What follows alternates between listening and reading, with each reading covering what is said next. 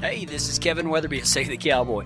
I want you to toe that stirrup, throw a leg over the cantle, take a deep seat, and put your hat down tight. I ain't gonna tolerate no whining or griping, so let's all strike a long trot down that narrow trail and learn how to ride with God. Come on! What you waiting on? Let's go. I will be making several, several confessions today. Uh, some of them are funny, some of them are not. Um, so, first confession that I have to make is that there is a part of me that does not like working cattle. Let me explain. See, when you have to go work cattle, you have to get up early, you have to feed, you have to catch your horse, which that may not be a big deal to some of you. For me, it's an ordeal uh, catch your horse. You have to hook the trailer up. And sometimes, man, you can back that trailer up, you know, just like blindfolded, just, crank it down. And other times it takes you 45 minutes. You step in, you step out, you step in, you step out. It's just one of those deals, right? And if you're running late, it's going to be the get in, get out, get in, get out, get in, get out, get in, get out, get in. And then you, uh, hook up the trailer, then you saddle your horse, and then you load your horse, and then you see that you have five flat tires and your trailer only has four you know? So you got to air up all the tires and then your and then your air compressor you know your hose breaks. I, there's just something that's going to go wrong nearly every time.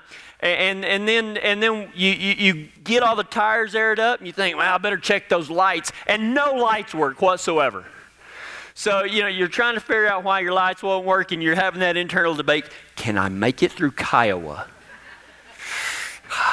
you ever seen those gazelles and there's like cheetahs and lions and there or there's alligators in the in the water and they have to get a drink? That's going through Kiowa sometimes if you're a cowboy. So, you know, you, you, you work on the lights and, and then you leave the house, and, and, it, and, and I promise you, I, I, haven't told Ty this, but whenever we do, we get the arena and anything else we do out at the ranch, we're going to build a big turnaround spot because I usually get half a mile from the house and have to turn around and go back because I forgot something. Usually it's because I got to poop, but I mean that's just that's pretty personal right there. But I mean, it, it, it happens. I'm just I'm being really really honest, and you cowboys know exactly exactly what I'm talking about.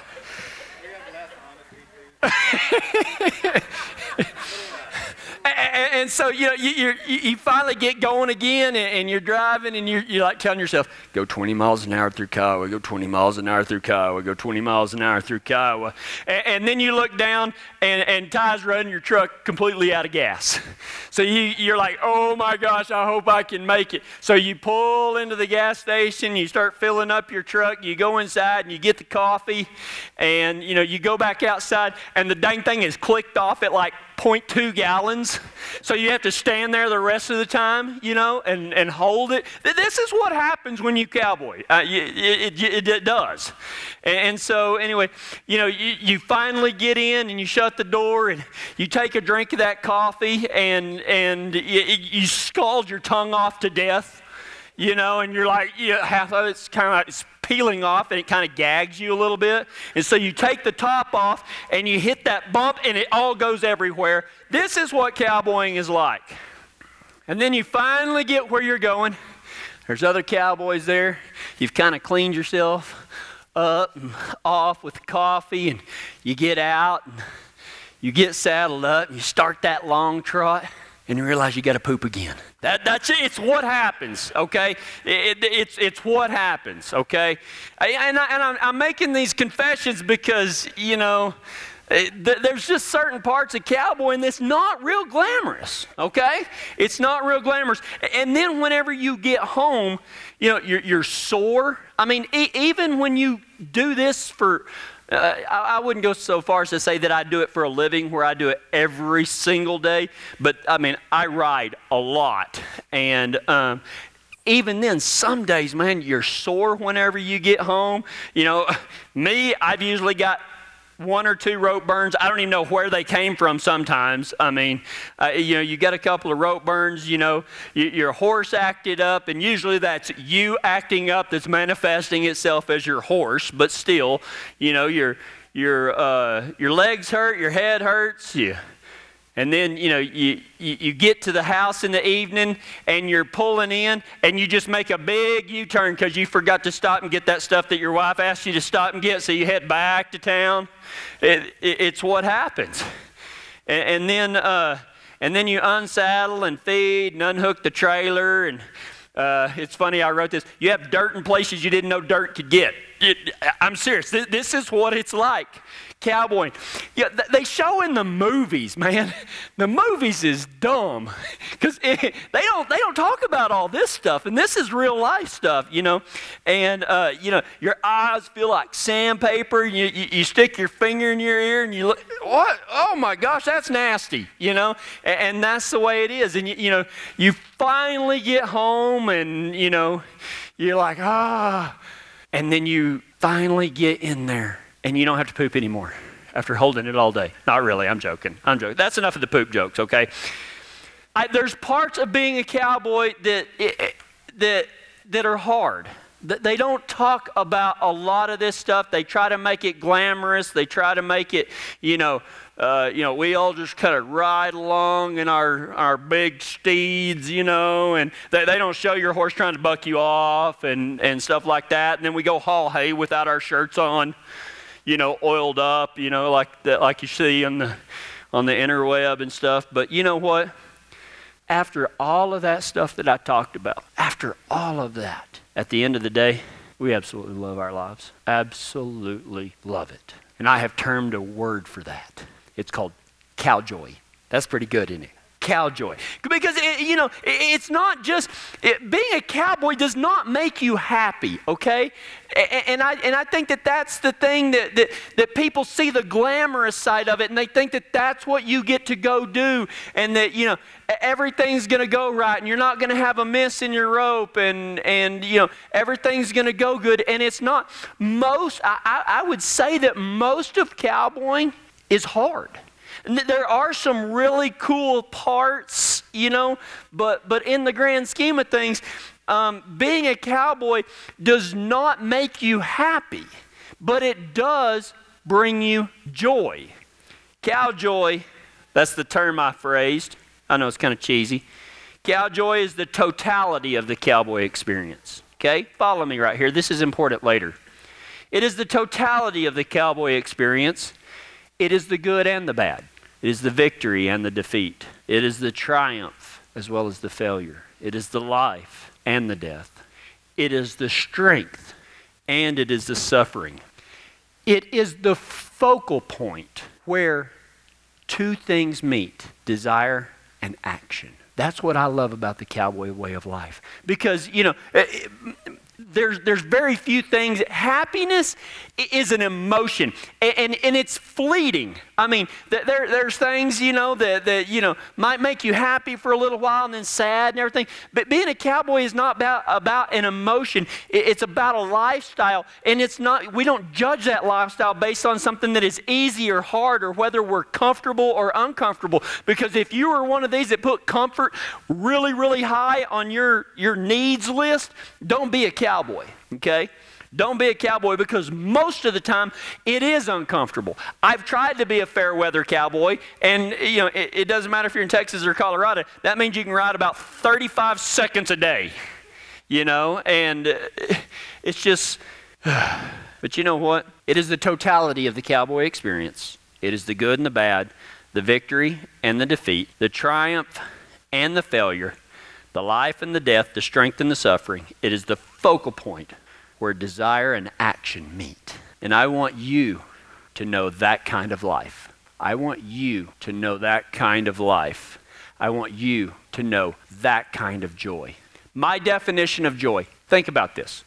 What is joy? Because if, if you define joy as merely being happy, you know, the Bible says over and over, James especially says it, rejoice in your suffering. Be joyful even when you suffer. Now, you can't say that joy and happiness are the same thing because I don't know a single one of us that could be happy whenever we're suffering. Hey, how's things going? Oh man, this my life just stinks right now, and I'm suffering through all of this stuff, and I just love it. I, I can't get enough of it, you know. And, and nobody can be happy through that, but the Bible says that we can be joyful through it. So, what is the definition of joy looking at it from a biblical perspective? This is my definition of joy. Ready? A life of courage and confidence, having the assurance from God that everything, no matter what, is going to be okay. Think about that. A joyful life is a life of courage and confidence, having the assurance from God that everything, no matter what, is ultimately going to be okay. That is my definition of joy. And in Philippians chapter 2, verse 17, the Apostle Paul says, And I want all of you to share that joy. He didn't say a few of you. He didn't he says I want all of you to share that joy. So, what is that joy that Paul is talking about? In the first part of Philippians chapter 2 verse 17, I read you the second half of it first. He says, "I want I want all of you to share that joy. That's the second part of the verse. The first part of this verse is, is kind of hard to understand, and I'll explain it. But listen Philippians chapter 2, verse 17 but I will rejoice. That means I will continue to have joy. Okay, that's what that means. But I will rejoice even if I lose my life, pouring it out like a liquid offering to God, just like your faithful service is an offering to God. Let me read it one more time. But I will rejoice even if I lose my life, pouring it out like a liquid to God just like your faithful service is an offering to God. Did you know that Paul's head was chopped off in Rome? Paul's head was chopped off in Rome for his faith. Listen to that verse again. But I will rejoice even if I lose my life, pouring it out like a liquid offering to God. Just like your faithful service is an offering to God. You know what he's saying right there? He says that it takes the same kind of mettle or grit or steel or whatever you want to call it. It takes the same kind of grit to lose your life for God as to serve Him faithfully every single day. It takes the same kind of mettle to lose your life for your faith as it does to offer your life up faithfully in service of God every single day. Because here's the deal you won't ever be able to faithfully lose your life for your faith if you're not willing to live for that faith every single day. He is equating the two. He said, just like your faithful service is an offering to God. So think about this. Paul is saying, now I don't know that he knows it at the time, but I think the Holy Spirit speaking through him is he's prophesying how he's going to die. He says, even if I will rejoice, even if I lose my life, pouring it out like a liquid offering to God, just like your faithful service is an offering to God. He is putting those two on the same level. Think about that. A lot of us say, well, I, you know, by gosh, if, if somebody came up to me and said, man, I, I tell you what, you denounce your faith right now, you say that God doesn't exist, or I'm going to pull a bullet in your head. I know a lot of us, especially us men, but by gosh, pull the trigger, pull the trigger. I really doubt that any of us would say that if we're not willing to do that every single day in faithful service to God. But how do we have that kind of joy? How, how, how is it possible that Paul is going to be led in, probably placed upon his knees, and somebody is going to cut his head off, and he says, I will rejoice in that? How do you get to that level? Can you have that type, do you have that type of joy? And if you don't, can you have it? And the answer is yes in just a matter of three verses. Paul, maybe he doesn't say the culmination of everything, but I'm willing to bet that if we only did these three things that Paul talks about in the verses prior to Philippians chapter 2, verse 17, that your life will not get easier. If you come out and you were to ride with me and Ty tomorrow, Your life is not going to get easier. We're going to long trot. We may have to chase one of these calves. You may have to help us, you know, tail it down. Well, you probably wouldn't tail it down because we don't miss. Ah, that's a joke. But you know what I mean. You know, your life is not going to get easier. And if we do these three things that Paul talks about, your life is not going to get any easier. But you know what it will become? Joyful. A biblical joyful. Not, you know, oh, you know, everything is great. My life is great. Let's eat Skittles. You know, eh, not, not, nothing like that, okay? I'm talking about a true spiritual, joyful life. Does anybody in here even want to know what those three things are? I hope so. And some of you are like, no, I'm happy being miserable. I don't want a joyful life. My life is hard enough as it is.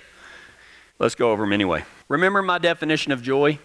A life of courage and confidence, having the assurance from God that everything, no matter what, is going to be okay. Wouldn't you like to live that out in your life? A life of courage and confidence, knowing that no matter what, that everything's going to be okay. That's what God wants for us. And in Philippians chapter 2, 12 and 13, he says, Paul says, work hard to show the results of your salvation. Now, what he's saying right here is this is not what I'm fixing to say. The joyful part is not going to be possible unless you have accepted and asked Jesus Christ to be your Lord and Savior. Okay? You're not, there are people their entire lives. Me, me, and the, me and Memo, who's the guy from the orphanage, we had this conversation. Where does the East meet the West? Where does the East meet the West? Because you know what? We can start walking east right now, and we can circle this entire globe without finding West, right? We can circle this whole globe, and a lot, but, but West can be found at any spot, no matter where you're at if you keep going in the same direction you've been going, you will never find west, but anybody could find it if they just turned around. That, on the turning around, repentance, salvation, when you turn your life over to God. Because, see, most people, they just keep going east. They just keep going east. They keep going east, trying to find something that's going to fulfill them. They cross canyons and over mountains and through valleys, and they try this. They put things into their body. They do things with their body. They do all of this stuff while they continue to go east, trying to find that joy, and they never find it. Some of them circle this globe two or three times and they end up old and exhausted and thinking that joy is nowhere to be found, but a joyful life can be found simply by turning around. Work hard to show the results of your salvation. The results of our salvation is obeying God with deep reverence and fear being afraid of letting him down, being afraid that that sacrifice on the cross hasn't been accepted. You know, Jesus died for all of our sins, but yet we keep beating ourselves up over the things that we do. And Jesus said, You don't have to fear anymore, yet we live in fear. Paul says, Work hard to show the results of your salvation, obeying God with deep reverence and fear, for God is working in you, giving you the desire and the power to do. To do what pleases Him. Three steps to a life of joy. The very first one is found in Philippians chapter 2, verse 14 and 15. And I'm going to use an old cliche. He says, Stop the stupid. Okay? Stop the stupid. If you want to live a life of joy, and, and if you have toes that, that are kind of sensitive, well, just you're going to get real uncomfortable for a minute, okay? Stop the stupid. Philippians chapter 2, verse 14. Do everything. You notice he doesn't say do a few things. Do everything without complaining or arguing. You want to live a joyful life? That is the first thing that he lists. He says, do everything without complaining or arguing so that no one can criticize you. Think about that. What would your life be if you never complained and you never argued with anybody, your life would be joyful. I'm telling you it right now. Why don't we do that? It is stupid for us to put so much effort into arguing and complaining when every single one of us knows it does absolutely nothing except cause us more or remind us of the problems that we have. I'm going to challenge you today. Stop it. Stop complaining and stop arguing. That's going to be a lot of that's going to be a problem for some of y'all on Facebook in a political season. And you know what? I don't care. I don't care. God does not say to do he doesn't say do everything without complaining and arguing unless it's a political season in America. Stop the stupid. How do we do that? How do we not complain and not argue? First thing we got to do, learn to laugh, people. You, you, got to find that. As some of you, you just got like this much humor in you, okay? Just this much. Find it, hold on to it, water it, nurture it. Yesterday, I think it was yesterday. Maybe it was the day before yesterday. I don't remember. But anyway, I was going over this and I was like, you know what? I'm not going to complain and I'm not going to argue anymore. It's done. By gosh, just east, west, here I go. So there I went. Seriously, this is actually what happened. I'm having this internal well, it's not internal. I talk to myself. It's a sign of genius if you don't know. And so I'm talking to myself in the house by myself, and I'm like, I'm not going to argue anymore, and I'm not going to complain anymore. And blah, blah, blah. And I went and got me, my, my wife, she loves me. She bought me these cans of big old chicken noodle soup. It won't even hardly fit in a, in a conventional size bowl. I opened it up, I poured all of it, and you know what? You can get it to like this close to the top because we're going to get all of it out, right? So I put it in the microwave and it says to cover it. Well, I didn't know where to. We don't have bowl covers, so I, I got a coffee filter. And I put the coffee filter over it. It works really well. And we had a whole bunch of them, right? And so we put the coffee filter over it and I shut it and I, and I turned it on popcorn. Because that's what you do. Popcorn works for everything, okay? I don't know what all those other buttons are for. If you need something, just put it on popcorn. Life is too short for dumb, smart microwaves. Just put it on popcorn, walk off. It cooks it for like 40 minutes, and, and you come back. And I tried to grab this soup, right? And I was like, ah! and so I got the I got the welding gloves out, right, that my wife uses. They're kind of like mittens. I got them out, and I was like, yeah, yep, bowl, you, I'm, you ain't gonna get the best of me, bowl. So anyway, I was like, yeah, take that, bowl. And so I picked it up. I was like, well, I'm gonna try to shut the door. So I shut the door, just kind of, you know, like this, and those mitts are slippery. And this entire ceramic bowl of four gallons of chicken noodle soup spilled right between the cabinet and the stove. It's about this wide, right? I was 14 seconds into my life without complaining or arguing when this happened. This bowl is shattered all over the kitchen. How it got in my bedroom, I still don't know but part of it was there, okay? And so, anyway, I hate spills. I, it is, is one of my pet peeves. There was nobody to blame but myself. And so I just sat down at the kitchen table and thought, how can I laugh at this? So I let all the dogs in to do the cleaning up. Daddy didn't rain no fool. I can't get in there, but that wiener dog, he can get all the way to the back. It was cool, man. Watching that little chihuahua and that little wiener dog eat all those noodles. they're still alive. I guess it's all right. I mean, it's, it's good stuff, right? So they're all eating it, and, then the big, you know, Rocky comes in. His tongue is that wide. He just kind of. I mean, he's like mopping the floor, right? And I'm like, this is cool, right? Learn to laugh. Even when it's not funny, find something to laugh about if you want a life of joy. Do everything without complaining and arguing so that no one can criticize you. Learn to laugh. First thing. Number two, let it go. Let it go. Let it go. Things are going to happen. People are going to be dumb.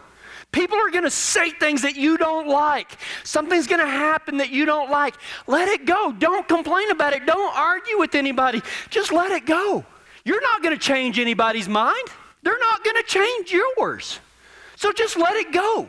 Do everything without complaining and arguing. When you can learn to laugh and let it go, you know what? Even criticism starts to slide right off your back. You know? Somebody says something. I ain't going to argue with them. think whatever they want to think, right? Isn't it amazing how when we do what God says, the way He says to do it, man, what starts happening is, man, joy starts building up inside of us. We can't really explain it because that's not the way the world operates, is it? The world says, man, you, you post that negative stuff on Facebook. If somebody's, you know, voting for Hillary, boy, you got to tell them how dumb they are, and then they're going to tell you how bad Trump is, and then and then some people are going to say that we're all stupid. And you know, I'm like, can can we re- can we hit the restart button? I, you know, I'm just joking. But you see what I'm saying? Now, let it go. Let it go. Number one, stop the stupid. Three steps to joy. Number two, Ride tall in the saddle. Ride tall in the saddle. Philippians 2:15 says, "Live clean, innocent lives as children of God, shining like bright lights in a world full of crooked and perverse people." okay. Here's here's my confession, okay? I'm not proud of what I'm fixing to say, and this is hard, okay?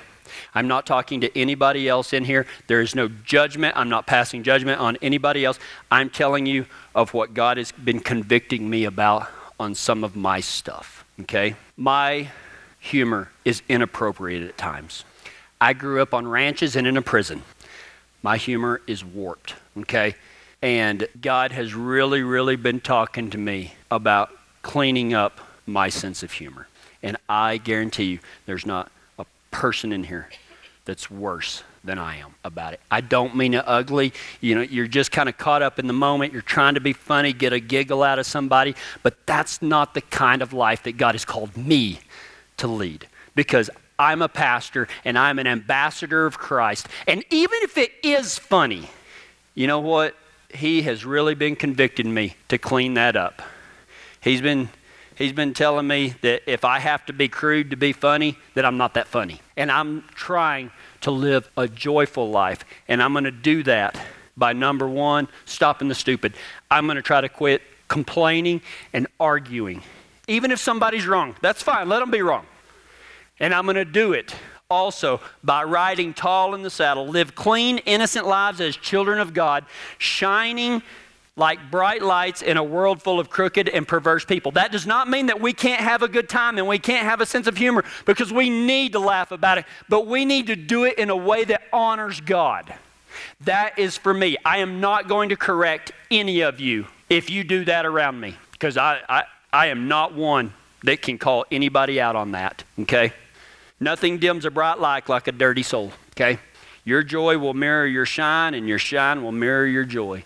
If you want to live a joyful life, quit complaining, quit arguing, and let your light shine bright. Do nothing, say nothing that is going to dim that brightness. And the last thing that Paul tells us to do is take a deep seat, okay? You want to live a joyful life, you've got to take a deep seat. And in Philippians chapter 2, verse 16, he says, Hold firmly to the word of life. Hold firmly to the word of life. You better take a deep seat. We got to, most people say they believe in God. I bet if I was to ask, like all of you, even if you don't, you would probably say you did just, just because of peer pressure, because we're in church, right? Most people say they believe in God, but they don't have a clue what He said, much less do what He says to do. We must hold firmly to the word of life. We got to study His word. And the word of God was made flesh. That is Jesus Christ. We've got to hold on tight to him. We've got to listen to what he said. He says, Learn from me, for I'm humble and gentle at heart, and you will find rest for your souls. He, he, he says, Learn from me. He expects you to do it. He wasn't teaching just to say, Man, that dude's a good teacher, isn't he? Kind of a, kind of a neat fella. Well, let's keep doing what we're doing. No, he's giving us the answers, but he's not doing it for us. He says, Here it is, take it or leave it. True joy can only be found in obedience to God's word. And see, the world doesn't understand that. They say, oh, you're just one of those Bible thumpers. They're steadily going east. They're, they're steadily looking for something. They, they, they go from fleeting moments of happiness to fleeting moments of happiness, and they call that life. And yet, what God says is, He says, Man, come to me, all who are weary and heavy burdened, and I will give you rest. He said, I can give you joy that sur- joy and peace that surpasses all understanding. But we have to work out, work hard to show the results of our salvation, obeying God with deep reverence and fear For God is working in you, giving you the desire and the power to do what pleases Him. We're going to do everything without complaining and arguing. We're going to ride tall in the saddle. We're going to live clean, innocent lives as children of God, shining like bright lights in a world full of crooked and perverse people. We're going to take a deep seat, holding firmly to the word of life. Philippians chapter 2, verse 16. What is the definition of joy? It's my definition, if you want. Joy is the totality of the Christian experience. It is the good and the bad, the victory and the defeat, the triumph and the failure, the life and death, the strength and the suffering. It is the focal point of faith and action. Not faith in action, faith and action. It's that point right there. Or a simpler way to put it a life of courage and confidence, having the assurance from God that everything, no matter what, is going to be okay. I want that for each and every one of you, whether you're here listening on the radio, watching on live stream. I want you to have a joyful, abundant life that God has promised, that it is available. And my gosh, God is standing here holding it out for you to take. Will you have the courage to do that today? Let's go to God in prayer. God, we thank you so much for your word. God, the pastor needs you so much and so do all these other people. We want to live a life of joy, a life that, that if we are called upon, that we can lay down that life for our faith be willing to die for it, but we will also be willing to live for it with that same kind of faith and that same kind of tenacity. But God, none of that is available unless we've accepted you as our Lord and Savior. Some of us have thought about it. I mean, we, have thought about it so much that, that you know, it, it kind of seems like we've done it, but we haven't really just sat down and closed our eyes and asked God to forgive us of our sins and asked Jesus to be the source of that forgiveness because he paid the ultimate price on the cross. He was punished for all of our sins, past, present, and future, for those of us who call on him as Lord and Savior. God, I pray right now that that person that you're talking to at this very moment will repent and that they will give their lives over to you right now and call on you as their Lord and as their Savior. And it is in that Savior's name we pray. Amen. The cowboy has molded and shaped our country by the sweat of his brow and his faith in God. Slowly, his way of life has been labeled as outdated and obsolete. If that wasn't enough, religion has tried to change his view of the God he experiences every day. The rough hands of the carpenter's son have been replaced with silver tongues and promises of an easy life. But the cowboy knows better. His way of life is slowly dying. No longer do people keep their word. No longer is a handshake all you need. He searches for men who act like men and ladies who act like ladies. He is one in a thousand and he needs your help. For just $35 a month, which is one one thousandth of the average yearly salary, you can be part of saving the Cowboys' heritage, saving the Cowboys' faith, and his livelihood. You too can help save the cowboy. Just text Save the Cowboy, all one word, to 77977 and be a part of something extraordinary.